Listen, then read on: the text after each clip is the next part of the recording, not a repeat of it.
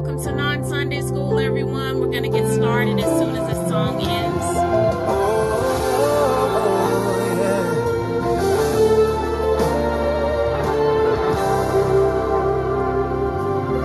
Hallelujah.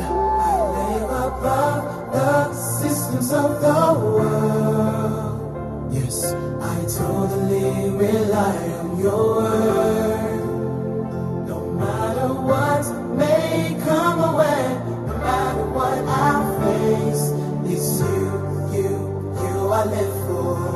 I live above. Live above the systems of the world. I totally, Lord. Totally rely on your word. No matter what may come away, no matter what I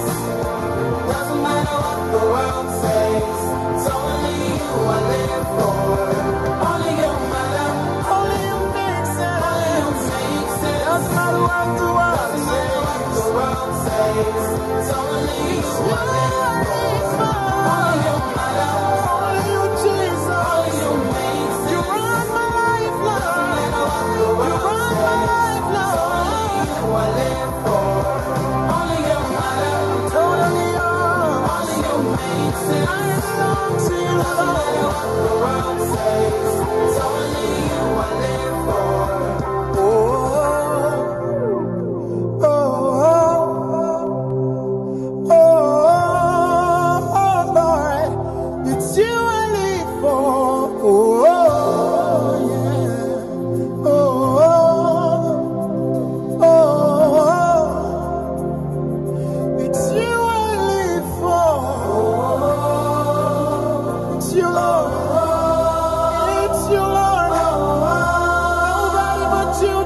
Jesus.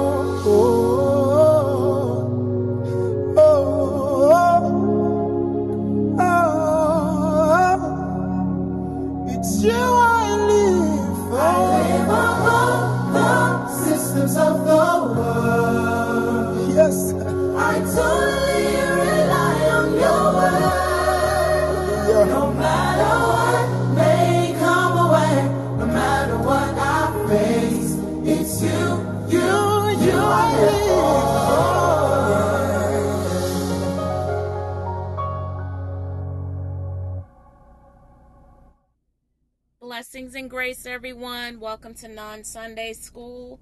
I do not own the rights to that song. That song is entitled You I Live For, and the name of the artist is Moses Bliss. Um, so, welcome everyone who is dropping in or will be dropping in in the live studio on the Podbean app. Welcome to everyone that's streaming live from my website, faizaimani.com. As I always like to tell you, Non Sunday School is intended to be an interactive Bible study so that once I'm done teaching, you can always jump in and ask questions or give feedback concerning what you heard. Um, so if you're on my website streaming and you desire to be interactive, then feel free to jump on over from my website onto the Podbean app so you can interact in the live studio. Um, so the way it works is I do teaching, and then once I'm done teaching, I'll open up the floor or the chat room for you to ask any questions that you may have concerning what you heard. Um, so we are not going to belabor the time. We're going to go ahead and jump right into the lesson. Let me pull up my notes. Um, and let's start with prayer. So, Heavenly Father, in the name of Jesus, thank you as always for blessing us to come together as students of your word. I thank you for the assignment that you've given me tonight to feed your sheep, Father. I thank you for this word. I pray, Father, that as individuals hear this word, Father, that it will set them free from any condemnation, Father, that the adversary would try to throw on them. In the name of Jesus, Father, we thank you for setting them free from that condemnation. In the name of Jesus, as your word says, whom the Son sets free is free indeed. So just thank you, Father, for letting your Holy Spirit help them to throw away the guilt, to throw away all condemnation, all shame, or whatever the enemy would try to put on them tonight. In the name of Jesus, Father, lift it. And we believe that it's done. In Jesus' name, amen. So, blessings to everyone again who's streaming from the website. Blessings to those who will be coming in on the live stream. We're going to jump right into the lesson on tonight. So, on tonight, the topic is um, breaking free from the prison of condemnation. Breaking free from the prison of condemnation. Why am I calling it a prison? Because it's a place where you can actually be locked up. Like you're locked up, arrested. You can't move. You can't go anywhere. You can't progress anywhere because you're stuck in this place of condemnation. And that is not a place where God wants his children to be. Once you confess Christ, you do not have to live a life of a person that's condemned. The only ones that are condemned are the world, and that's when the world does not receive Christ. But once you receive Christ, you are no longer condemned. So don't condemn yourself. Don't make yourself condemn. That's what we're going to be focusing on tonight. Um, I've said it before and I'll say it again. Um, I don't just choose random topics to teach on non Sunday school. Um, I always pray and ask God what He wants me to feed His sheep. Um, so as I was seeking Him this week, He gave me this subject, the subject that He wanted me to teach on. Um, but in giving me the subject, breaking free from the prison of condemnation, His heart was also grieving, and His heart was hurting because of the way many of His children view Him. Um, and so on tonight, Holy Spirit wants to fix that. A lot of times, as believers, we have a warped view of God because we try to fit God into the box like He's a man.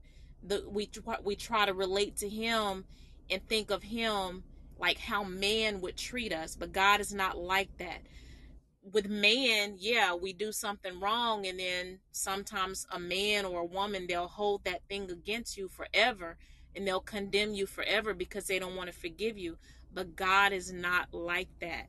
So we got to take God out of the box and we got to see him as the God that he is and not as a man who doesn't forgive and wants to condemn you and wants to keep you locked up in condemnation. Um, so make sure you have your Bibles so you can follow along as we go through the scriptures. If you don't have a Bible, you can pull up one for free online at BibleGateway.com. Um, I do read from the King James Version and I also read from the NASB version. Um, so if you're following along and what I'm reading is different from what you're reading, it's because I'm reading from a different translation. Um, that being said, again, let's go ahead and jump right into the lesson. And thank you, Holy Spirit, for making this reception be strong on tonight so that we will not have any problems with the internet connection as well. In the name of Jesus. Thank you. All right, so let's jump into the lesson. So, the topic for tonight's lesson, for those of you who are just joining on the website, um, the topic for tonight's lesson is breaking free from the prison of condemnation. Um, again, though I'm calling it a prison of condemnation, the warden of that prison is the spirit of condemnation. So it's a place that you can be called the prison of condemnation, but the person or the entity that's over that prison, that's overseeing that prison, that's monitoring that prison, is a spirit of condemnation. It's a spirit. It's a spirit sent by the adversary. It's a spirit sent by the devil himself to keep you locked up, to keep you condemned.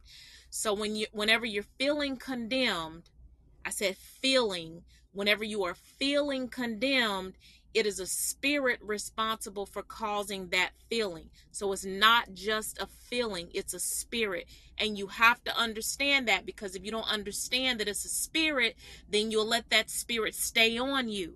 And you'll let that condemnation stay on you, thinking that you're just feeling a certain way when really it's a spirit that needs to be bound. It's a spirit that needs to be cast away from you. So you have to know what you're dealing with. You're not dealing with the feeling, you're dealing with the spirit of condemnation. That's the warden of the prison. That's the warden of the prison of condemnation, okay? So I want to make sure that's clear. Anytime you feel condemned, you have just identified the devil. Anytime.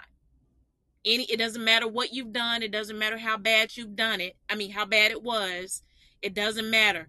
Once you ask for forgiveness from God, and you're still feeling condemned, you have just identified the devil and he needs to be bound.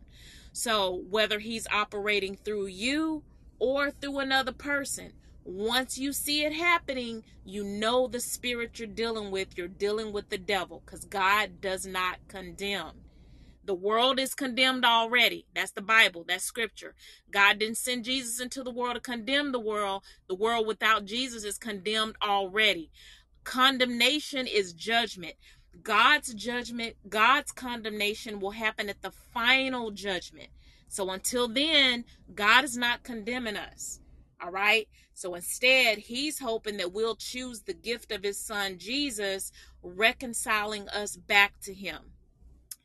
Side note, okay? This is a side note. Although I'm saying God does not condemn us while we are in the earth, know that He does correct us. All right? So, a lot of believers confuse correction with condemnation, especially when the correction is coming through a vessel God is using as His mouthpiece in the earth. Whom God loves, He corrects. He's going to correct you. But just because He's correcting you does not mean He's condemning you. Okay, so I want to make sure that's clear. Correction and condemnation is two different things. Proverbs chapter 3, verse 11 and 12, and this from the NASB version, it says, My son, do not reject the discipline of the Lord or loathe his reproof, which is his correction.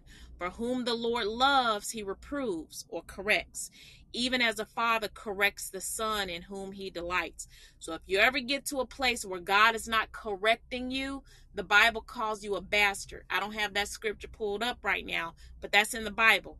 If you're not being corrected by God and you're not growing and he's not showing you things that don't line up with the mirror of his word, when you look in at that reflection, if God is not checking you on that, that means you're a bastard. Okay? So that means that you're not God's child, you're submitted to the devil, and God is not correcting you because you don't want him to be your father. But if you're his if you're his child, he is going to correct you. But again, correction is not condemnation. Correction is love.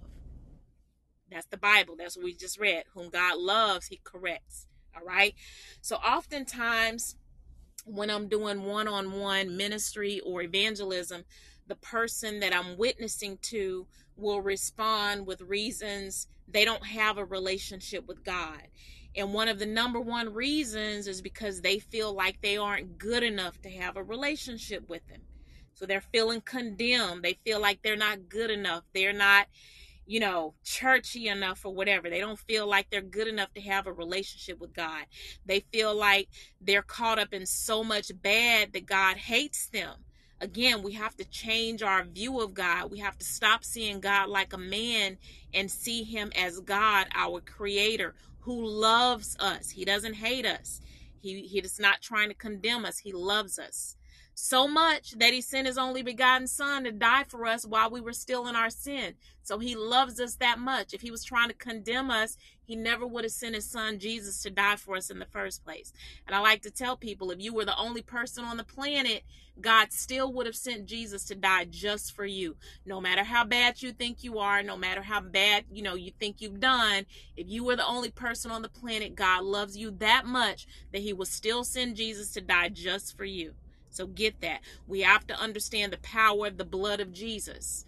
The power of the blood of Jesus. When Jesus died on that cross, your sins died with him. You just have to accept it.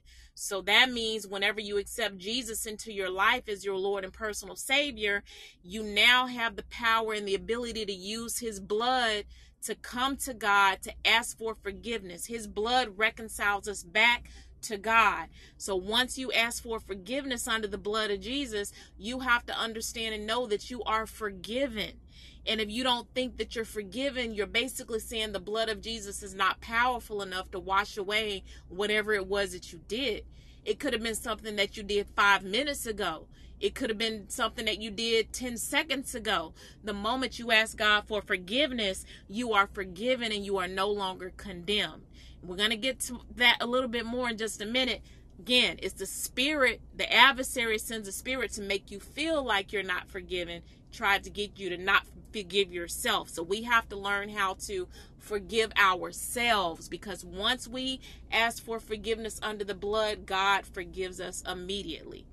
God forgives us immediately. As long, as long as we have forgiven others. That's a sidebar right there. Okay.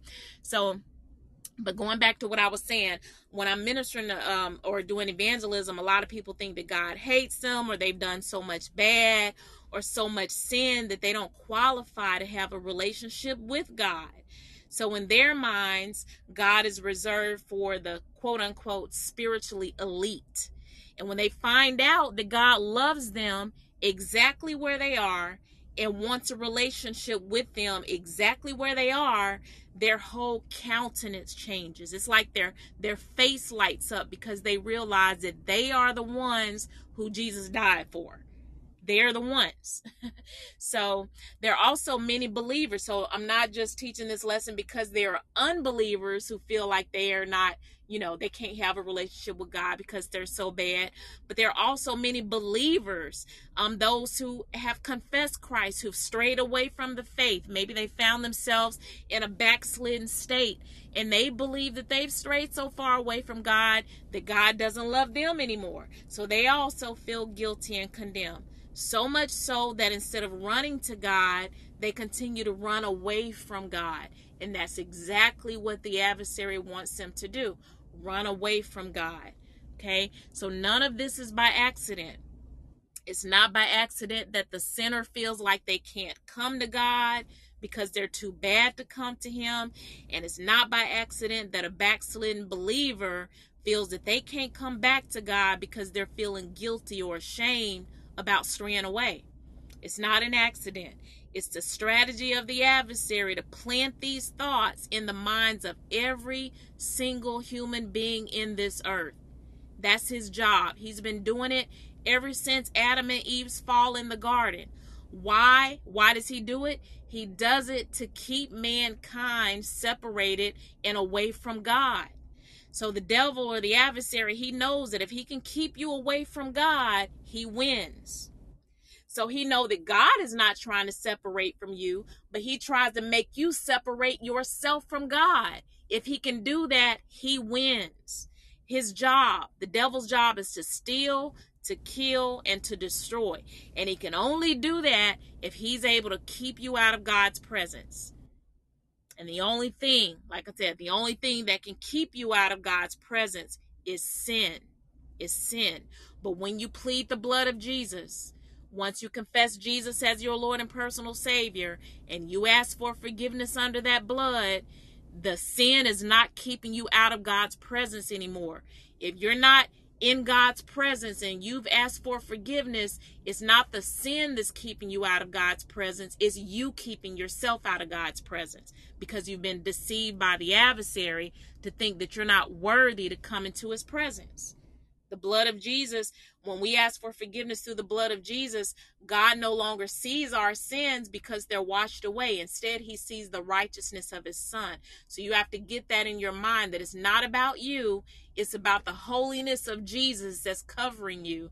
And you, as a believer, you get the right to come to God boldly, boldly, not being ashamed of what you've done, not being ashamed or embarrassed about what you did, but come to Him boldly, saying, Father, in the name of Jesus, I ask your forgiveness for whatever it is. Call it out and then thank Him for His forgiveness and know that it's done. Lay it down at the altar and don't pick it back up. Whatever you did is over and is done with once you put it under the blood of Jesus. Now, Another sidebar there is a difference between forgiving, asking for forgiveness, and repenting. That's a whole nother lesson. But the point is, you have to ask for forgiveness under the blood of Jesus so you can be reconciled back to God. When you do that, you are not condemned. But again, like I said, the devil, he's been doing this ever since Adam and Eve fall, fell in the garden. Let's go to Genesis chapter 3, verses 1 through 11 and I'm reading from the NASB version.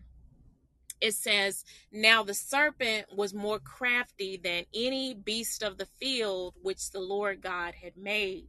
And he said to the woman, Indeed, has God said, You shall not eat from any tree of the garden? The woman said to the serpent, From the fruit of the trees of the garden we may eat, but from the tr- fruit of the tree which is in the middle of the garden, God has said, You shall not eat from it or touch it, or you will die. The serpent said to the woman, You surely will not die, for God knows that in the day you eat from it, your eyes will be open and you will be like God, knowing good and evil. When the woman saw that the tree was good for food and that it was a delight to the eyes and that the tree was desirable to make one wise, she took from its fruit and ate and she also gave, she gave also to her husband with her and he ate. Then the eyes of both of them were open and they knew that they were naked. And they sewed fig leaves together and made themselves loin coverings.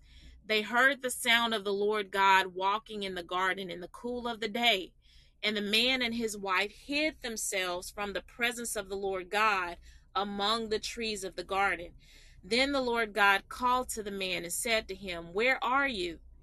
He said, I heard the sound of you in the garden, and I was afraid because I was naked, so I hid myself. And he said, Who told you that you were naked? Who told you that you were naked? So, as you can see, Genesis chapter 3, verses 1 through 11 that we just read, the adversary has been doing, trying to make men feel embarrassed by their sins and make them run away from God ever since Adam and Eve fell in the garden. Ever since that happened, it's like when you sin, he wants you to hide yourself from God instead of running to God. So God was looking for them. He was, you know, he communed with them in the garden. He was looking forward to that communion, that relationship with Adam and Eve. But when he came looking for them, they were hiding. God knew where they were. So when he said, Where are you? it's not that he didn't know where they were. He wanted them to know where they were. They were in a state, they were hiding from him. They were in a state that they shouldn't have been. They were in a state that he didn't create them to be. He created them to be communing with him, to be in relationship with him. But what I want to what I want to bring out though is the word naked. Okay? So get that from the verse that we just read that when we sin, we should not be running from God and trying to hide ourselves from God. Instead, the way God is looking for us, we should also be looking for Him. So when we mess up, the first thing I'm going to do is I'm going to look for God. God, forgive me. Like run to Him quickly. Don't delay it. Do it quickly. But the word naked in the in the verses that we just read is actually the Hebrew word er is you are meaning to be exposed or bare. So they were naked, they were exposed, they disobeyed God and they were exposed or they were bare. All right. So when we sin, we feel exposed because now we're out there, we're caught up, we did something that God didn't want us to do. Sometimes it's a public exposure, sometimes it's a private exposure. But the point is, when you're exposed, the devil tries to make you feel bad about that exposure and he tries to get you to hide. He tries you to get you to, to hide and try to hide yourself from God. So whenever you're feeling exposed because you did something wrong or whatever, don't try to hide that exposure from God. You run into God completely exposed. As a matter of fact, you expose yourself before God and say, God, this is what I, He already knows what you did, but it's some you have to confess your sins to him so that you're forgiven. So you go to him and you say god this is what i did. I didn't want to do it. My heart didn't want to do it. And i'm just asking your forgiveness father for what i did. And help me holy spirit to not do it anymore and i put it under the blood of jesus and then you have to know that it's under the blood of jesus okay so i also want to bring out in verse 10 when um Adam said, I heard the sound of you in the garden and I was afraid. Anytime you see fear, you know the devil is behind it. Because God has not given us a spirit of fear, but of power, of love, and of, of a sound mind. Um, that's Second Timothy verses 1 through 7. So, when you're feeling afraid to come into God's presence, you feel fearful that you're not good enough to come into God's presence, Anytime you see fear or you feel fear, automatically know you have identified the devil's hand. The devil is behind that. All right. So, last thing, too, um, in the B portion of verse 10, when Adam was speaking back to God and he said, I was afraid because I was naked, so I hid. Um, when he said he hid, that was that's the Hebrew word chaba. It's C H A B A and it means to withdraw, to hide, to conceal, to do secretly. So he hid himself. He withdrew himself. He hid himself. He concealed himself and he started doing things secretly. That's how the devil tries to keep you lured away from God tries to make you feel like you're not good enough to come back into his presence. So now he's got you withdrawing from God's presence instead of running back to God's presence. He got you trying to conceal things from God when God is God. He's omniscient. He knows everything anyway. So he already knows everything that you've done what you may think that it's in the dark and that nobody knows about it, but every single thing that you have done, God knows about it. You cannot conceal anything from Him. But the devil is a master of deception. He tries to deceive us into thinking that we can conceal things from God. We can't do that. We should we can't withdraw from God. Cuz even when we try to withdraw from God, God is still there. He's still he's always going to be as close to us as the air that we breathe. So he never leaves us. He never forsakes us. The only thing is when you try to withdraw from him because you're trying to pull away you don't discern his presence even though he's there. The bible says if you make your bed in hell i'm there so no matter what you do or where you go, God is always going to be there and he's always going to know exactly what you did and he knows what you did before you did it and even knowing what you were going to do before you did it, he still made a way through the blood of his son. Again, like I said in the beginning, if you were the only person in this earth, he still would have sent Jesus to die just for you, even though he already knew what you was going to do before you did it. You just have to accept that and stop beating yourself up. As long as you are in this flesh, you have to understand man is made of three parts your body, your soul, and your spirit. Your body is your flesh. As long as you are in this flesh, you are going to sin. You are going to fall short. No ifs, ands, or buts about it. I don't care who you are.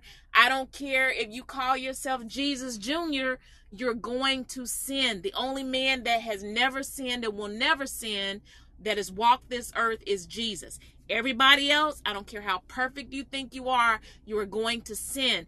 And the only difference between us, those who confess Christ, and those who are in the world, the only difference is that we have the ability to be forgiven for our sins. It's not that we're better than they are. Yes, we love God, but it doesn't mean that we don't sin. With them, yes, they practice sin. So there is a bit of a difference because the world is sinners. They're sinners. And we already went over this before in other lessons. A sinner is someone who practices sin. So once you confess Christ, you're not practicing sin, but you do sin and you will sin. You can think the wrong thing and it's a sin. You can be walking down the street and somebody walk by with a six pack and you didn't intend to look, but you look. You look once and you look twice. When you look twice, that's a sin. You're scrolling on Instagram and all of a sudden Idris Elba shows up in your Instagram feed with no shirt on and you look twice, that's a sin. Okay? So you're going to sin. You're going to sin. You have to use the blood of Jesus, ask for forgiveness, and then forgive yourself. The biggest part of this lesson on tonight is I'm trying to get you to understand you have to forgive yourself that if you don't forgive yourself, that's how you get locked up in that prison of condemnation, which is where the devil wants you to be, because again, that keeps you separated from God because you're keeping yourself separated from God because you don't think that you're forgiven. Okay? So don't try to conceal anything from God. Don't try to hide anything from God. When you sin, you don't try to withdraw from God. You run to God you run to him. And if you have problems continuing to sin and you're finding yourself where you're more of a sinner or where you are practicing sin, then that's when you need the baptism of Holy Spirit. If you don't have the baptism of the Holy Spirit, as someone who's confessing Christ, you are going to be a sinner. You're going to be practicing sin, even though your heart doesn't want to practice sin, because there's no way that you can live out this Bible without that Holy Spirit fire baptism. He is your help. When you get that fire baptism, He consumes you, He takes over you, He purges you of things that are not like God, He purifies your character, and He helps you to become that vessel that God created you to be in the earth. So if you find yourself being a sinner, someone who practices sin, don't condemn yourself Instead, you ask for forgiveness under the blood of Jesus and you ask for that fire baptism and let Holy Spirit begin to work on you. And you cooperate with Him as He works on you. Holy Spirit is your helper in this earth, He's your best friend. He helps develop into you the character of God, the fruit of the Spirit. So don't beat yourself up while you're in that process of becoming the vessel that God created you to be. Don't condemn yourself when you mess up. And prophetically, I wrote this down. Prophetically, God is saying to some of you, I created you to be exposed to me. Don't try to hide your nakedness, expose it to me. Don't try to cover up your nakedness, for there is nothing you can sew together to cover it up. My eyes can see through your leaves. It was never my will for you to try and cover yourself. It has always been my desire to cover you. Remove your cover up. Remove your leaves and come to me naked and bare, and allow me, your creator, to cover you. I will cover you with the blood of my son, Jesus for that is the only covering thick enough to prevent my eyes from seeing your nakedness. That's for somebody, whether on the live or the replay. Let's go to Romans chapter 8, verses 1 through 4. I'm reading from the NASB version. It says, Therefore, there is now no condemnation for those who are in Christ Jesus for the law of the Spirit of life in Christ Jesus has set you free from the law of sin and death of death. From sin, let's go back and read that again. Let's start over. Therefore, there is now no condemnation for those who are in Christ Jesus. For the law of the Spirit of Christ, life in Christ Jesus has set you free from the law of sin and of death. For what the law could not do, weak as it was through the flesh, God did, sending his own son in the likeness of sinful flesh and as an offering for sin. He condemned sin in the flesh so that the requirement of the law might be fulfilled in us who do not walk according to the flesh, but according to the Spirit. So, where it says there is therefore now no condemnation, that word condemnation is the Greek word katakrima, K A T A K R I M A, meaning penalty, punishment, punishment following condemnation, penal servitude. Penal servitude is the punishment of being sent to prison and forced to do hard physical work. So the Bible is saying there is therefore now no penalty, no penalty whatsoever. There's no punishment whatsoever when you're in Christ Jesus. Key is, and I'm going to keep repeating this the key is to be in Christ Jesus, you have to use his blood. That for me, I I ask for forgiveness about 20 to 30 times a day, just in case it's something that I did or thought. Because again, you can have a thought that's unholy. Just in case it's anything that's there, no seen or unseen, known or unknown, that was sin that I didn't know about or that I knew about. I'm going to ask for forgiveness because I don't want anything separating me from God. You cannot use the blood of Jesus too much. As a matter of fact, I personally believe that believers don't use the blood of Jesus enough. You have some people, they may ask for forgiveness once a week. Okay, well, what if you died tomorrow and you was planning on asking for forgiveness on Friday? That means you died in your sin back in the Old Testament, you have to understand how the blood of Jesus works. You have to understand how the sacrifice works as an atonement for your sins. Back in the Old Testament, whenever um, there, there was sin, there had to be an atonement offering. That atonement offering was was an animal had to be killed and sacrificed, and there had to be bloodshed. If there was that wasn't that sacrifice, then their sin still stood. But once that sacrifice was made and that blood was uh, sacrificed and presented to God, now that sin is washed away.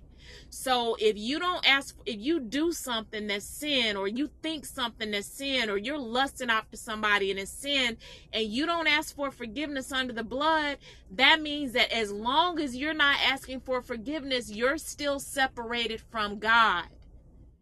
I don't think people under not people, but it's a lot of believers that don't understand the seriousness of asking for forgiveness always under the blood.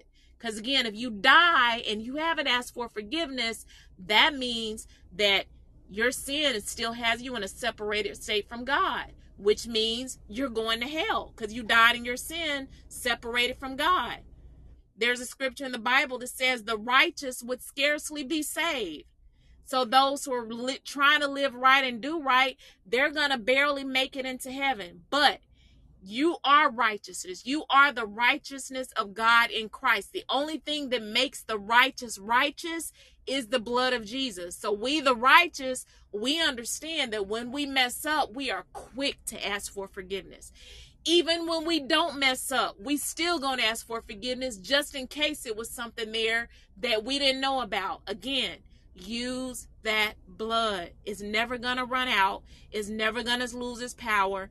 So if you have to just a hundred times a day, Lord, forgive me for any sins I may have committed. I confess all my sins, trespasses, transgressions, and iniquities, seen and unseen, known and unknown. I put it under the blood of Jesus. I thank you for your forgiveness, Lord. And in the name of Jesus, I forgive myself. Boom, you clean.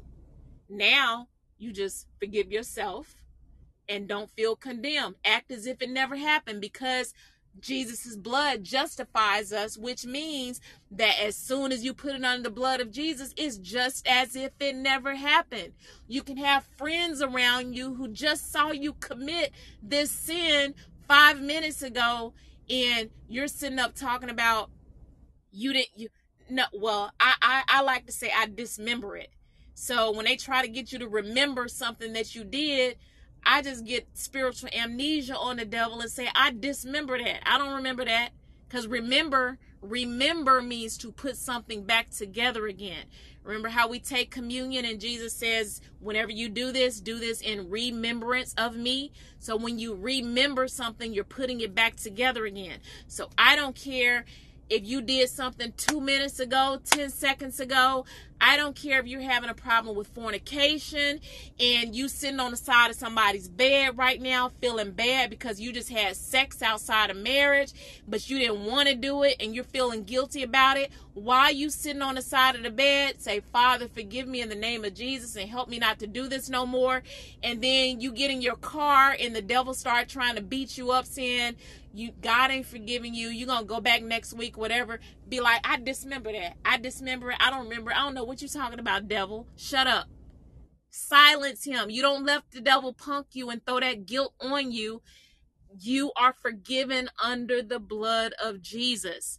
There is no condemnation, no punishment once you plead that blood. Understand the power of the blood. Again, on tonight. If you're just joining us on my website or in the studio, because I can't see my screen right now, we are talking about breaking free from the prison of condemnation. This lesson is not so much about God forgiving you. I'm telling you how you're forgiven by God and how easy it is to be forgiven by God. I'm trying to get you to forgive yourself that's where the devil is trying to get a lot of people by getting them locked up in condemnation where they will they don't know how to forgive themselves so they don't think that god is forgiving them. So through this lesson i'm proving to you that god is forgiving you. You just got to forgive yourself and develop spiritual amnesia on the devil and dismember anything he tries to throw back in your remembrance concerning what you did. All right so let's go to John chapter 8, verse 34 through 36. It says, Jesus answered them, Verily, verily, I say unto you, whosoever committeth sin is the servant of sin. And the servant abideth not in the house forever, but the Son abideth forever. If the Son therefore shall make you free, you shall be free indeed. That's the word of God. So either you're going to believe God's word is final or you're not going to believe God's word is final. If the word of God says, if the Son therefore shall make you free, you should be free indeed. That means that the blood of Jesus, Jesus' sacrifice and what he did for you on the cross, once you accept that sacrifice, he's making you free as long as you keep using that blood and applying that blood and asking for forgiveness under the blood. If he's saying that if you do that, you're free indeed, and you're saying you're not free, then you're going against what the scripture says. As a matter of fact, that's a religious spirit. That's a religious spirit. If the Bible is saying, Whom the Son sets free is free indeed, and you're still letting the devil make you feel guilty about something you did in your past, even if it's the recent past, that's a religious spirit. What a religious spirit will do is you can do something and then you know maybe you're expecting favor in a certain situation from god and then you go and you do something that's sin and now you feel like you can't come into god's presence for three days because you know you got to punish yourself for what you did so you don't feel worthy enough to come into god's presence for a week. So you went and had sex or whatever. And it's like, well, I can't go back into God's presence. I need to have this little pity party for a few days and then I'm to come back to God's presence. No, that's a religious spirit. You're saying that, oh, if, well, if I stay away from God or run away from God for a week, then I'll be able to come back and everything will be okay because I stayed away from him. So you that is a religious spirit. That's a religious spirit. So you trying to make yourself feel bad about something that you did, thinking that that's going to make God feel better about, you know, forgiving, that's a religious spirit. So if that's you, I pray that God will set you free from that religious spirit. I'm not going to give that example. I was about to give an example. Give me another example. Holy Spirit, if you want me to give me if you want me to give that example, then bring it back in in the name of Jesus. All right. So let's let's move on. Um, I, I gotta think of an example for that. I'm to come back to that cuz I need to give I need to give another example on that. But Romans chapter 5 verses 1 through 21 and this is reading from the NASB version. It says, "Therefore, having been justified by faith, we have okay, I'm gonna give that example. Okay, Holy Spirit, you telling me to give that example? I'm gonna give this because I'm delivered. I'm gonna give this example. All right. So for me, some of y'all know my testimony. Been single and celibate forever, waiting for God to bring me my husband.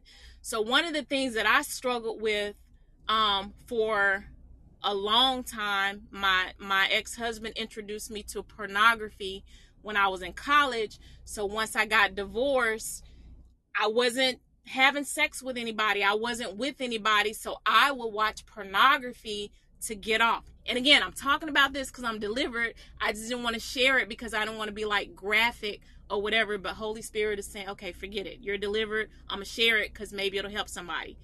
All right. But anyway, so once I got divorced, I wasn't having sex, but I was watching pornography and what do you watch pornography for? You watch pornography to get off. You watch pornography to masturbate. Excuse me being graphic, but that's what you watch it for. If you're watching it, you're watching it for a reason. So I wasn't having sex with anybody, but I would watch pornography and masturbate. Still trying to grow in God, still trying to be close to God. But whenever I would masturbate, then I would feel so bad. I would feel so bad that it's like I would stay out of God's presence for like three days. I felt like God wouldn't talk to me. Like, God, I'm just so dirty. I'm just so filthy. Like, I don't want to do these things. And God, I'm sorry I let you down. So, what I would literally do was after I did that, I, it would be like I would I would it's like I would try to punish myself emotionally and I would stay in that funk for about three or four days and then after about four days now i feel like okay now god will forgive me because some time has passed and uh, he knows i'm really not trying to do this no more. But it's like i make my i beat myself up for three or four days because i did that all right. So I just had to give that as an example. Me doing that was a religious spirit because the moment I asked for forgiveness, I was forgiven.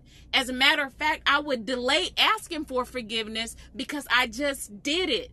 And it's like, I can't ask God for forgiveness and I just masturbate. I just watch pornography. I can't ask Him for forgiveness now. Let me just wait a few days and then I'm going to ask Him for forgiveness. That is a religious spirit. And if I had died in my sin before being able to ask him for forgiveness, I would have bust hell wide open because I would have died in a separated state from God because that sin of masturbation, that sin of watching pornography had me separated from God. The blood of Jesus is what cleansed me from it, but the devil was trying to make me not put that under the blood and hold on to the guilt. Hold on to the guilt. So, for whatever reason, Holy Spirit had me share that. And y'all know me, I'm transparent. When God says do something, I have to do it. I tried to fight it, thought it was just my flesh trying to share it. It was Holy Spirit, and I dare not be disobedient to what He's telling me to say because this is His room and these words gonna bless somebody. So if that's you and you're struggling with masturbation, watching pornography, having sex, whatever it is that you're struggling with, do not beat yourself up. Do not delay going to God asking for forgiveness. Don't try to stretch out the days, you know, the don't try to run from God or conceal what you did. You immediately go to him and you ask for forgiveness. Cuz again, the devil's job is to keep you out of the presence of God. The blood of Jesus allows you to come into his presence, but if you're not getting up under that blood, then he's keeping you out of the presence of God. Or if you try to go up under the blood and you're forgiven, him, but you're still beating yourself up and letting him lock you up in condemnation, you're still keeping yourself out of the presence of God. So again, we're not allowing the adversary to do that. We're taking back that power. He does not have the power to lock you up in condemnation. Only you have the power to do that, and you are not going to do that anymore after tonight. In the name of Jesus. All right. So Now let's go to Romans 5.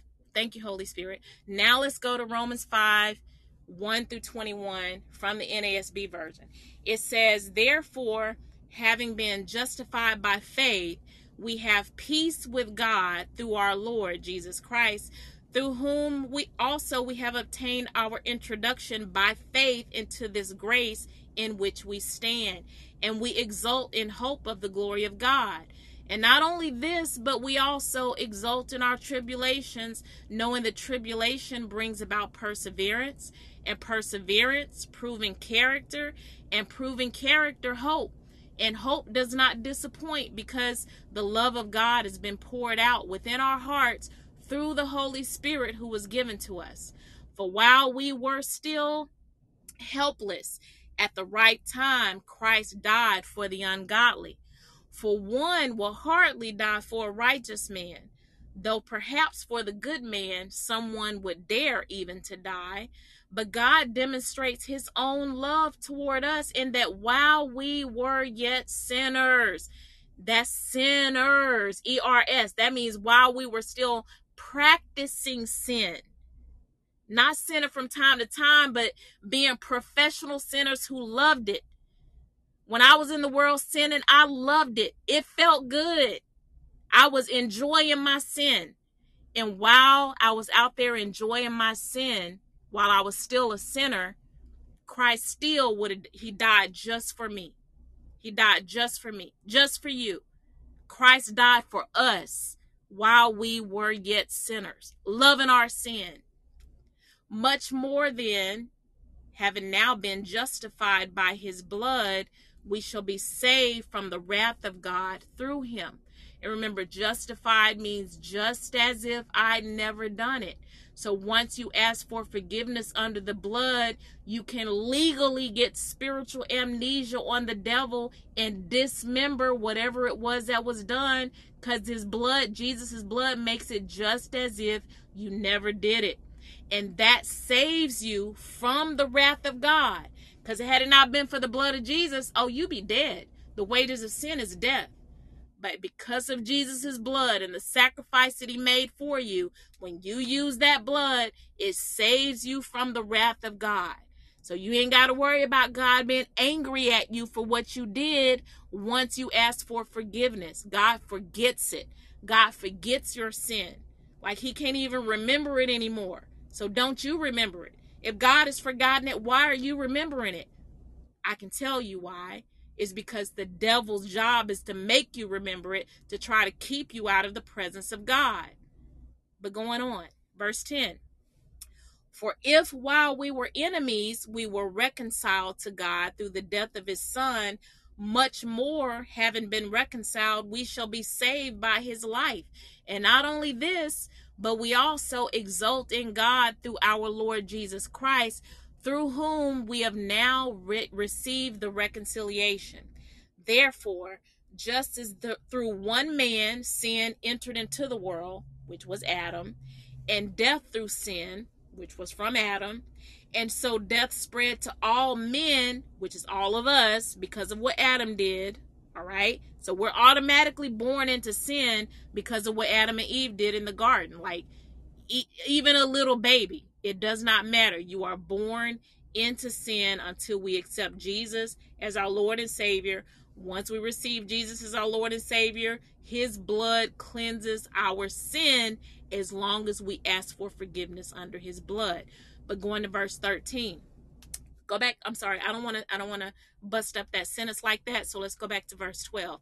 Therefore, just as through one man sin entered into the world and death through sin, and so death spread to all men because all sinned. For until the law, sin was in the world, but sin is not imputed when there is no law. Nevertheless, death reigned from Adam unto Moses, even over those who had not sinned in the likeness of the offense of Adam, who is a type of him who was to come. So it's telling you right there, even after Adam's sin, even those who had not even sinned anywhere close to what Adam did in the garden, they're still born into sin. All right. Verse 15, but the free gift is not like the transgression, for if by the transgression of the one the many died, much more did the grace of God and the gift by the grace of the one man, Jesus Christ, abound to the many. The gift is not like that which came through the one who sinned. For on the one hand, the judgment arose from one transgression, resulting in condemnation. So again, condemnation was born in the garden with Adam and Eve. That was the first time condemnation was seen because the devil is trying to make them run from God. Instead of running to him, they're running from him. All right. So going back, the gift is not like that which came through the one who sinned. For on the one hand, the judgment arose from one transgression, resulting in condemnation. But on the other hand, the free gift arose from many transgressions, resulting in justification. Again, Jesus is that free gift who justifies us, making it just as if we never did what we did, as long as we ask for forgiveness under his blood. I'm keep I'm gonna keep driving that home because again, we do not use the blood of Jesus enough. We got to use it daily throughout the day before you go to sleep at night, when you wake up in the morning, just in case you sinned in your dreams, just in case some spirit spouse came and visited you in your dream and you had sex in your dream. That's still sin. Your spirit was having sex with another spirit. That's sin.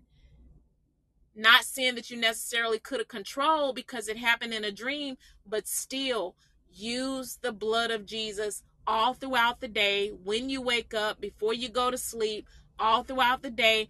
Always be asking for forgiveness. You cannot ask for forgiveness too much. Okay? You cannot use the blood of Jesus too much. Always use it. Make sure you're make sure you're forgiven. That makes sure that you're forgiven and then you have to forgive yourself. Again, get that spiritual amnesia on the devil and forget what you did because it's washed away, it's wiped away. All right. So, what verse was I on? Um, verse 17. For if by the transgression of the one death reigned through the one, much more those who receive the abundance of grace and of the gift of righteousness will reign in life through the one, Jesus Christ. So then, as through one transgression there resulted condemnation to all men, going back to what Adam did, even so, through one act of righteousness there resulted justification of life to all men, which is what Jesus did. So Adam did one act of transgression, disobedience, which brought condemnation to all men. Jesus died on the cross for our sins, nailed our sins to the cross when he died for us. So that one act of righteousness makes us all justified, which is just as if none of us ever sinned, as long as what? We keep using that blood. Want to make sure you got it. All right, verse 19. For as through the one man's disobedience the many were made sinners, even so through the obedience of the one the many will be made righteous the law came in so that the transgression would increase. But where sin increased, grace abounded all the more, so that as sin reigned in death, even so grace would reign through righteousness to eternal life through Jesus Christ our Lord. And remember I um did a teaching on grace, what grace is this thing called grace, what it is, what it isn't. So we learn in that lesson. If you haven't heard that lesson, go back and listen to it because it's a very powerful lesson. It tells you what grace is, what it isn't. Grace is not a license to sin. Grace is a grace period, giving you time to repent for the sin that you did. If you do not repent before that grace period expires, aka you die and you no longer have breath in your body, then you die separated from God, which means you go to hell. So, grace is basically giving you time, giving you time so that when you sin, God's grace is there so that you don't immediately die from your sin. God is giving you a grace period to come to Him asking for his forgiveness under the blood of Jesus. That's grace. Just like a bill collector. When that bill is due, they give you a grace period to pay it. If you don't pay it by the time that grace period ends, then your stuff is going to get cut off. Same way with God. You sin, you owe a debt. God has given you that grace, that grace period to pay that debt through the blood of Jesus. And if that grace period expires and that debt is still out there because you haven't asked for forgiveness, then you get disconnected. You get disconnected from God permanently, though, because that means you're dead. The grace period is over. All right. So go back and listen to that lesson and listen to the one about once saved, always saved. Those two lessons kind of go together, but it'll show you how not to abuse the grace of God. It lets you know what grace is, why it's there, and how to ask for that forgiveness and stay under the blood of Jesus. All right. So, John chapter 3, verses 16 through 18 says, For God so loved the world that he gave his only begotten Son, that whosoever, that includes you, me, Saddam Hussein, Adolf Hitler, it don't matter. Whosoever believeth in him should not perish, but have everlasting life. Why did I give those names? The reason I gave those names is because even as bad as they were, if they did if they had enough sense to confess Christ before they drew their last breath, you will see them in heaven because they asked for forgiveness under the blood. Even despite all the bad things that they did, the blood of Jesus washes it all away. So the blood of Jesus is strong enough to wash any sin away. Any sin. Any sin whatsoever. All right? So, for God sent not his Son into the world to condemn the world, because remember, the world is condemned already, but that the world through him might be saved. He that believeth on him is not condemned, but he that believeth not is condemned already, because he hath not believed in the name of the only begotten Son of God. And look at that word in verse 18, believeth. We went over that before in another lesson. Anytime you see ETH at the end of the word, it means to do it and to continue to do it. So it's not that you believe in Jesus or believe on Jesus one time, or you come to the altar when you're seven years old and you believed him then, but then after that, you ain't believe on him no more. You just out here running wild in the world, doing your own thing and just loose. Okay, that don't apply to you. This scripture applies to you if you believe on Jesus and you continue to believe on Jesus, then you're not condemned. So you got to keep believing. It's not a one and done thing. So if you if you continue to believe in Jesus and you continue to use his blood when you mess up, asking for forgiveness when you mess up, you are not condemned. And I'm going to throw this in because I, I feel Holy Spirit leading me to say it. I'm not going to necessarily teach on it tonight, but like I said, when you mess up, you ask for forgiveness under the blood of Jesus. Now, the reason you don't want to just keep asking for forgiveness instead of repenting, because re- repentance is change behavior.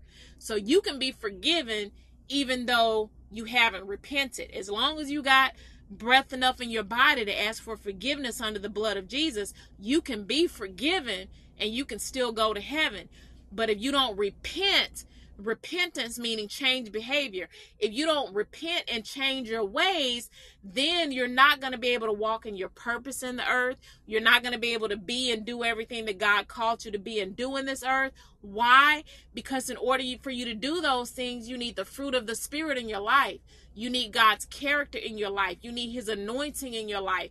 And if you still stumbling and fumbling, and not trying to repent and all you doing is just trying to barely make it in, then you're just going to keep asking for forgiveness, but you're not going to walk in purpose. So if you want to walk in purpose and you want to be and do everything that God put you in the earth to be and do, then don't just keep asking for forgiveness. You need to repent as well. Repent means you're turning everything, you're turning your heart back to God. You're turning to God and you're saying, Father, you know, I know I keep asking for forgiveness, but I really don't want to do this no more. Holy Spirit, help me to not do this no more. And I'm going to cooperate with you so that when you, for every temptation that comes your way, there's always going to be a door of escape. Holy Spirit is going to make sure that. So when you're truly repenting It's not saying that the devil is not going to come at you to try to tempt you to do things that displease God. He's going to come at you, however, because you're submitted to Holy Spirit and you're repentant, you truly have a repentant heart, you're going to take that door of escape when Holy Spirit presents it to you. You're not going to be rebellious out here doing your own thing. So when you repent, now other people can eat from your fruit because you have the fruit of the spirit and you're truly out here just being a light in the world. It's not about you stumbling and fumbling and getting back up. You're out here being a light. You're walking in authority. You're walking in power. Yes, you're forgiven. Yes, you can ask for forgiveness and you're still asking for forgiveness because you sin, but you truly have a heart to do God's will now. That's the difference between forgiving, asking for forgiveness, and repenting. So you want to make sure that you're not just either way you're not going to be condemned. So as long as you're asking for forgiveness under the blood of Jesus, you're not condemned. And if you're repenting, you're not condemned. But you don't want to just stop at asking for forgiveness. You want to walk in purpose. So make sure you turn your heart back to God. Give it to Him. Listen to the lesson that I taught on the Holy Spirit fire baptism because that is what you are going to need in order to live that life of repentance and turn your heart back to God. You cannot do it without Holy Spirit fire. All right? So if you don't know what Holy Spirit fire baptism is, please do yourself a favor and listen to that. Okay? It's on my website. Moving on, and I'm almost done. So there's not one person on this earth who does not sin. We're going to sin. I told you the difference between sinning and being a sinner. So we're going to sin as long as we're in these earthly, fleshly bodies. Although we sin, we're not sinners. We don't practice sin, we practice righteousness. But we understand that when we do sin, we don't try and hide it from God. We don't try to conceal it from God. We don't try to run away from God. We don't try to run out of His presence. We don't do like I was doing, where you spend three days trying to, you know, make it where you're good enough to go back into His God's presence because you operate under religious spirit. We don't do none of that. We confess it immediately under the blood of Jesus and we keep it moving as if it never happened. Because remember, the blood of Jesus justifies us, making it just as if I never did whatever it was that I did. All right. So let's go to Romans chapter 3, verses 21 through 28. This NASB version as well. It says, But now, apart from the law, the righteousness of God has been manifested, being witnessed by the law and the prophets, even the righteousness of God through faith in Jesus Christ for all those who believe. For there is no distinction. For all, not y'all, for all have sinned and fall short of the glory of God. It didn't say fell short of the glory of God like it's past tense. It says we all sin and fall short. So we're going to always fall short of God's glory. And if you got anybody out there, any leader, any preacher, any pastor, any prophet, anybody who's saying that they don't sin, and they're Mr. Perfect or they're Miss Perfect, you have identified a lying spirit because that's not what the Bible says. The Bible says all, not y'all. That means them too. All right. So every single one of us has sinned, will sin, and will continue to sin and will continue to fall short of God's glory. It's going to happen as long as we're in this flesh. However, like I keep preaching and harping on this message, you got to plead ask for forgiveness under the blood of Jesus. That's our out. That's our safety. That cleanses us. That makes us at it makes it at it as if we never fell short, as if we never sinned, as if we're righteous because the blood of Jesus makes us righteous. Is his imputed righteousness. So when God looks at us after we've asked for forgiveness through his son, God doesn't see our flaws. He doesn't see our sins, he sees the righteousness of his son. That means you can stand boldly in his presence, even if you just sinned five minutes ago. Once you ask for forgiveness, you stand boldly, flat footed in his presence, or flat faced as you fall prostrate before him. But the point is, you're forgiven and he doesn't remember your sin anymore, and you shouldn't either.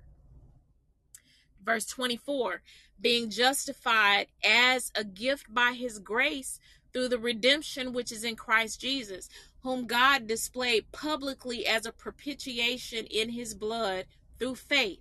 It's the only way you're going to be able to receive it is through faith.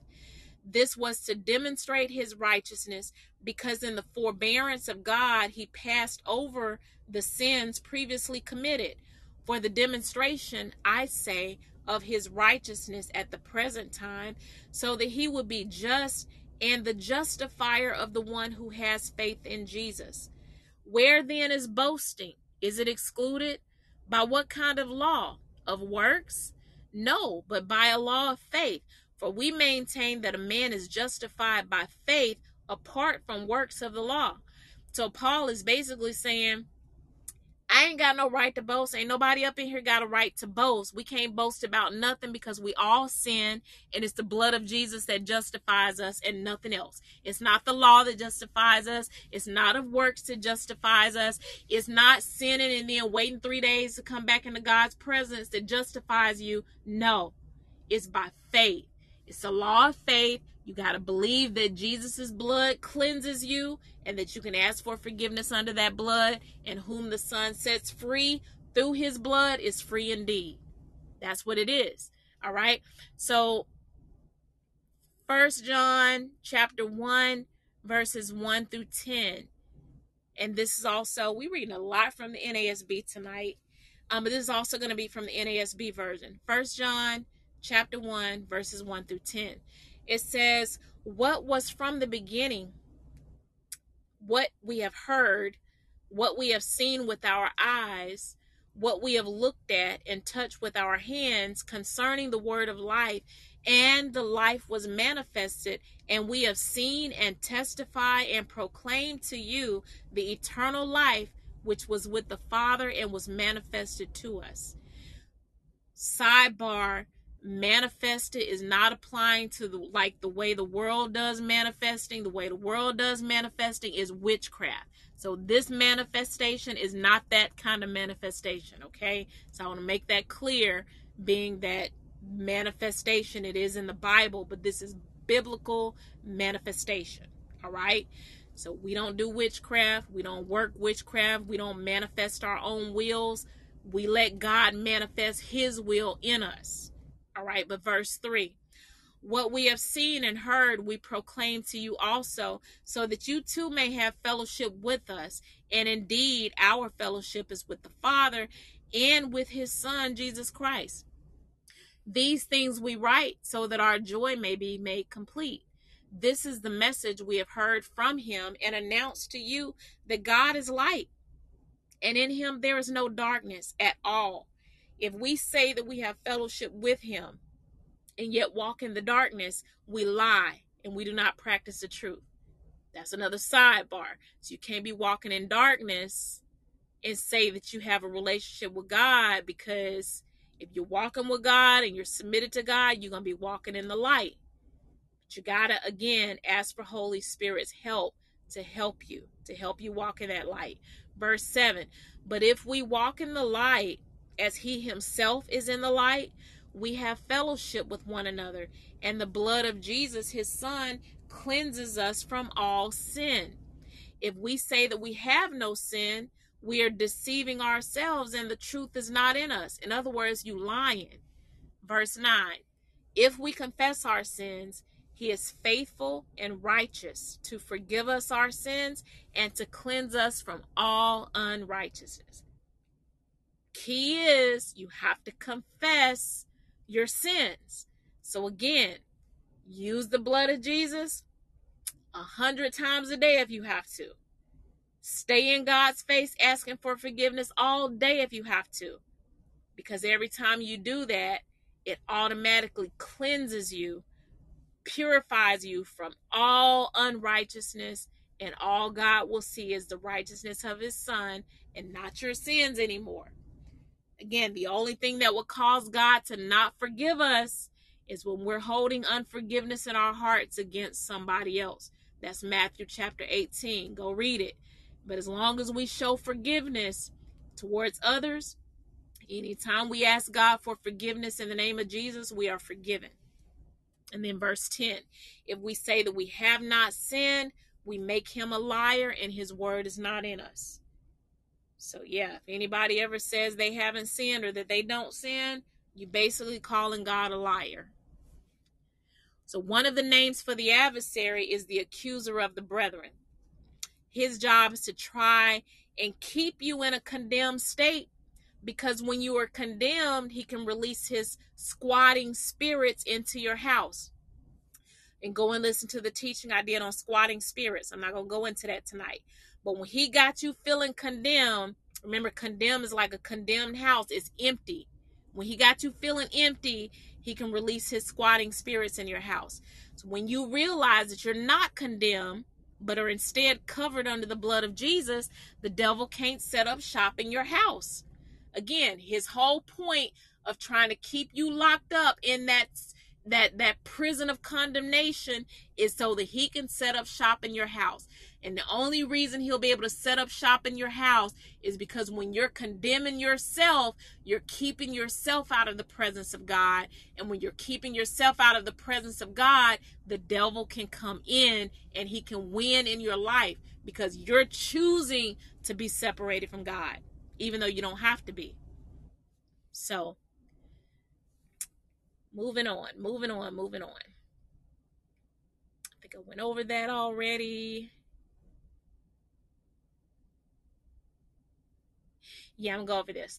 So I, I talked about the religious spirit a few minutes ago, just being transparent with my own experiences. But yeah, religious spirit will make you feel like after you've messed up, you have to stay away from God until you feel worthy enough to return back into His presence. I gave y'all that example, my own story. All right, and all the time you're staying away from God's presence, like I said, the devil is kicking your tail, like kicking and kicking it, like he just punking you all the way around, just making you feel like you ain't got no power, no authority over him. He just slapping you upside your head. Slapping you upside your head. Cause you're choosing to stay away from God. You're choosing to condemn yourself.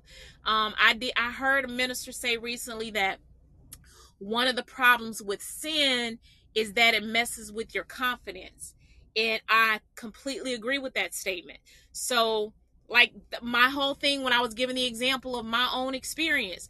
When you're sin, when you're in sin, it's the it's it's not as big it's not a bigger problem as you think it is because Jesus died for your sins and you can be forgiven, right?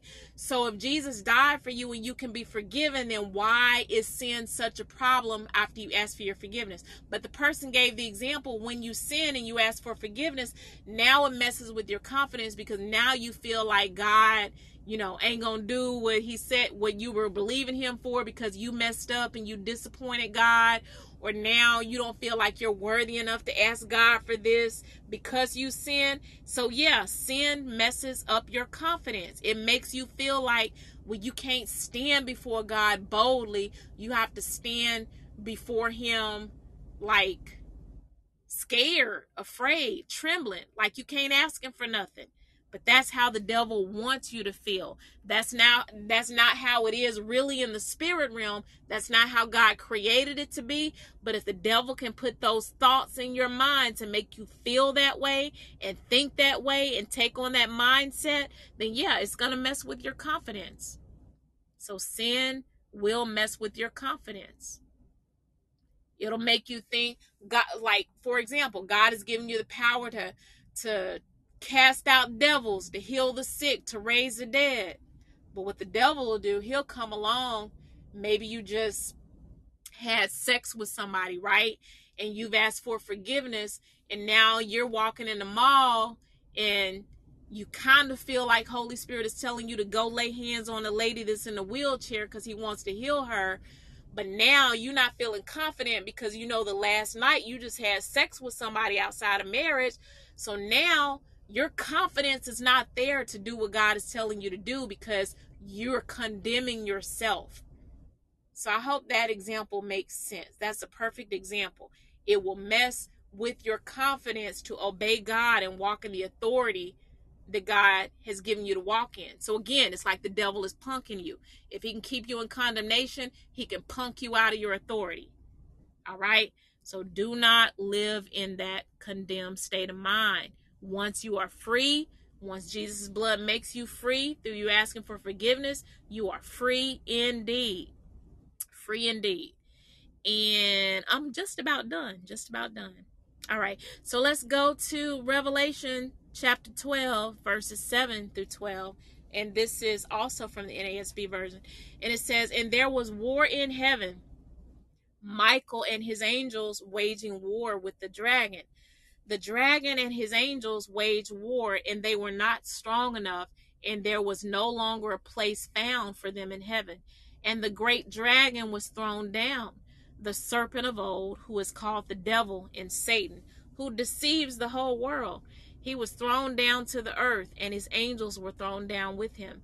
Then I heard a loud voice in heaven saying, Now the salvation and the power and the kingdom of our God and the authority of his Christ have come, for the accuser of our brethren has been thrown down. He who accuses them before our God day and night, and they overcame him because of the blood of the Lamb and because of the word of their testimony and they did not love their life even when they even when faced with death. For this reason, rejoice, O heavens, and you who dwell in them. Woe to the earth and the sea, because the devil has come down to you, having great wrath, knowing that he has only a short time. So there we see again in that scripture, the devil, he is the accuser of the brethren. He's going to accuse you before God day and night. He's going to accuse you before yourself in your own mind and he's going to accuse you before God. But God is the God of his word. When in God's word says when you ask for forgiveness under the blood, you're forgiven and God forgets your sins. So the devil can't even have that conversation with God even though he tries to.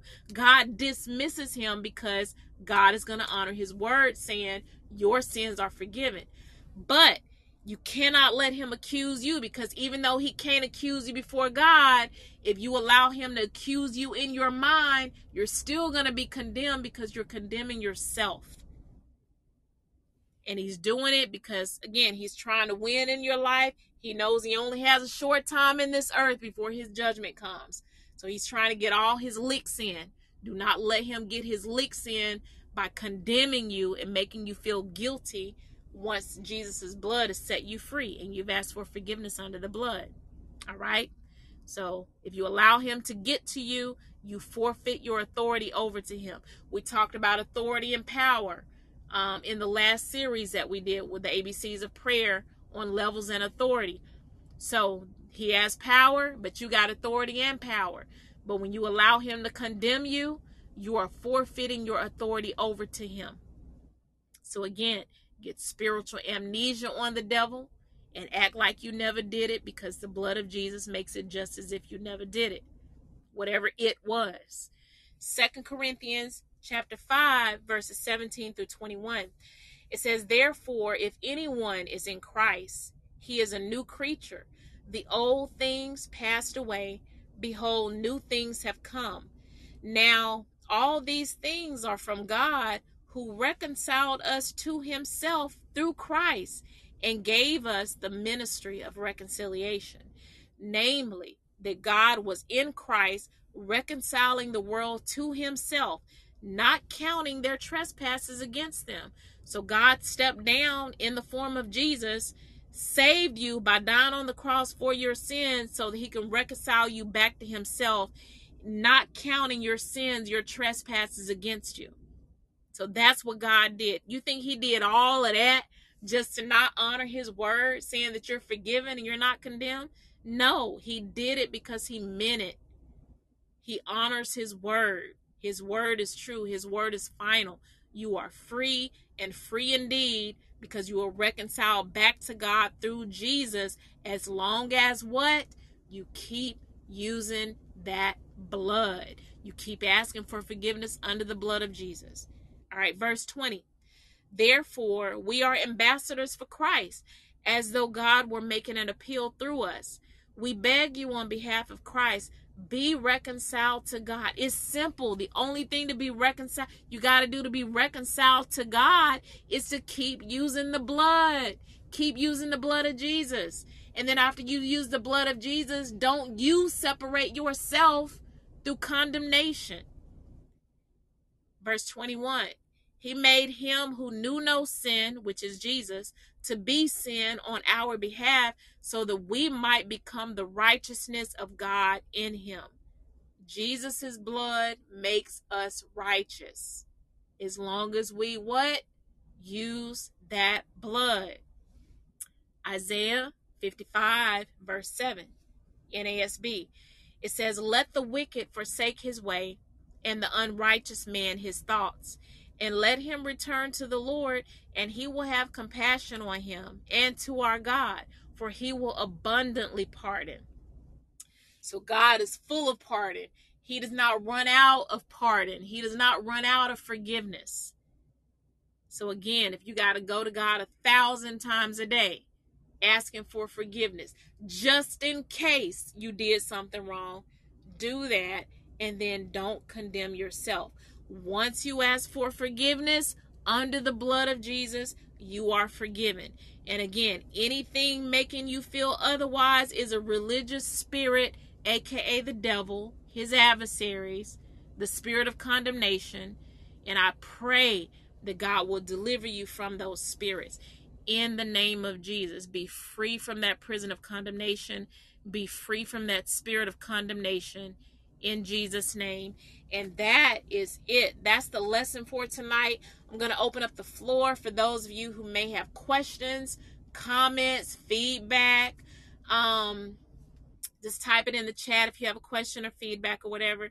If you're on my website and you want to ask questions, give comments or feedback, then you got about 60 seconds to jump over on the Podbean app. We're on the House of Elohim International Ministries. I'm going to go on mute while I set my music for our closing song and prayer, and then we'll go ahead and close out for tonight. But yeah, if you have any comments or feedback, just put it in the chat. You're welcome, Ray, and welcome to all of you came into the live studio as well. I'm going to mute my mic you got about 30 more seconds if you have if you have questions to put it in the chat.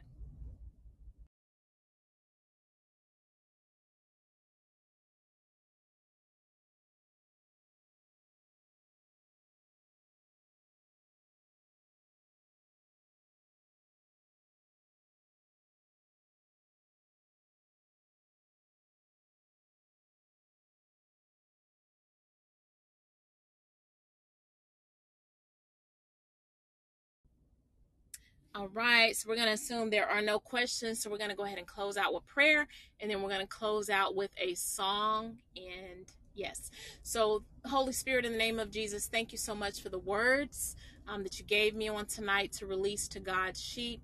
I thank you for helping me to be transparent um, with my own testimony, and I pray that it bless someone, whether on the live or on the replay in the name of Jesus. Anyone who was dealing with the spirit of condemnation, we bind that spirit now in the name of Jesus Christ of Nazareth, and we send that spirit of condemnation back to the pits of hell. Father, we pray right now they will receive your word as final, saying that whom the Son sets free, whom your Son sets free, is free indeed.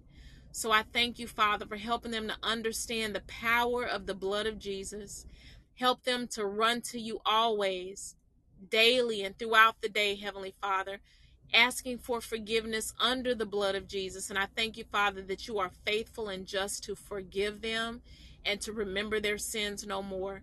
And I thank you, Father, that any religious spirit that they've been dealing with that would try to make them feel like they have to earn um, the right to come into your presence I pray right now against that religious spirit. We bind that religious spirit in the name of Jesus and we send it back to the pits of hell. Let them be free from that spirit, Father, and let them have a spirit that's all about relationship, Father. Not religion, but a true, authentic relationship with you. Understanding, Father, that you love them so much that if they were the only person in the earth, you would have still sent your son Jesus to die for them just so you could have that relationship with them, Father. So help them to understand how much they matter to you. Help them to understand how much you love them, Father. So I thank you that they will walk free in their minds, free in their spirit, free from condemnation, Father, knowing that they are your child and that you love them unconditionally. I thank you, Father, that you'll even move them past just asking for forgiveness under the blood of Jesus, but that you will move them, Holy Spirit, to true repentance, turning their hearts completely back over to the Father. And I thank you, Father, that as they turn their hearts completely back over to you, you're going to use them and work through them in a mighty way in this earth, Father, in the name of Jesus, as you transform them from the inside out with your word. So help them to get into your word to understand who they are in you, Father, and who you are in them.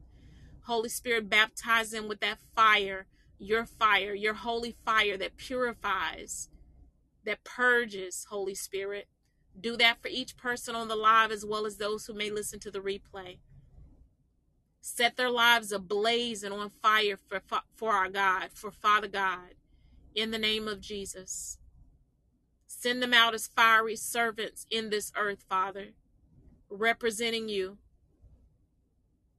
Let them be lights in this earth, Father, in the name of Jesus. Understanding again that they are loved, they are forgiven, and they are justified by the blood of Jesus. Let them go free in Jesus' name. We decree and declare that it is so. Amen. Amen. So I love you all. I'm going to go ahead and close out with this song. This song is Sinner's Prayer by Deitrick Haddon. It's kind of an old song, but it fits the occasion on tonight. And I will see you all Friday night for Friday Night Fire. And I will see you all back here next Wednesday night for Non Sunday School. I love you. Y'all have a blessed rest of your week and weekend. Good night. Love you.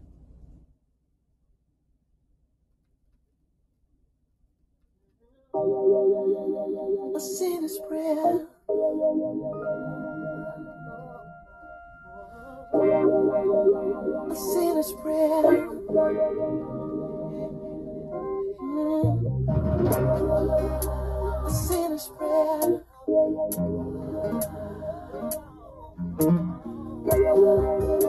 A sinner's prayer. I could have been dead, sleeping in my grave. But God another day. Oh, even when I did wrong, He was still there. I'm so glad that God was still here. A sinner's prayer. Y'all don't I'm so glad that God still here. A sinner's prayer. Mm-hmm. I walked to the church, y'all, Sunday morning. Stood outside contemplating whether I should walk through the door. You see, a lot of folks know me from way back when. People holding me to past sins. But I know all have sinned and come short of His glory. Yeah. I'm just glad I'm still here to tell the story. I could have been dead. Could have been dead. in my grave. Oh, yeah. But God blessed me to see another day. Another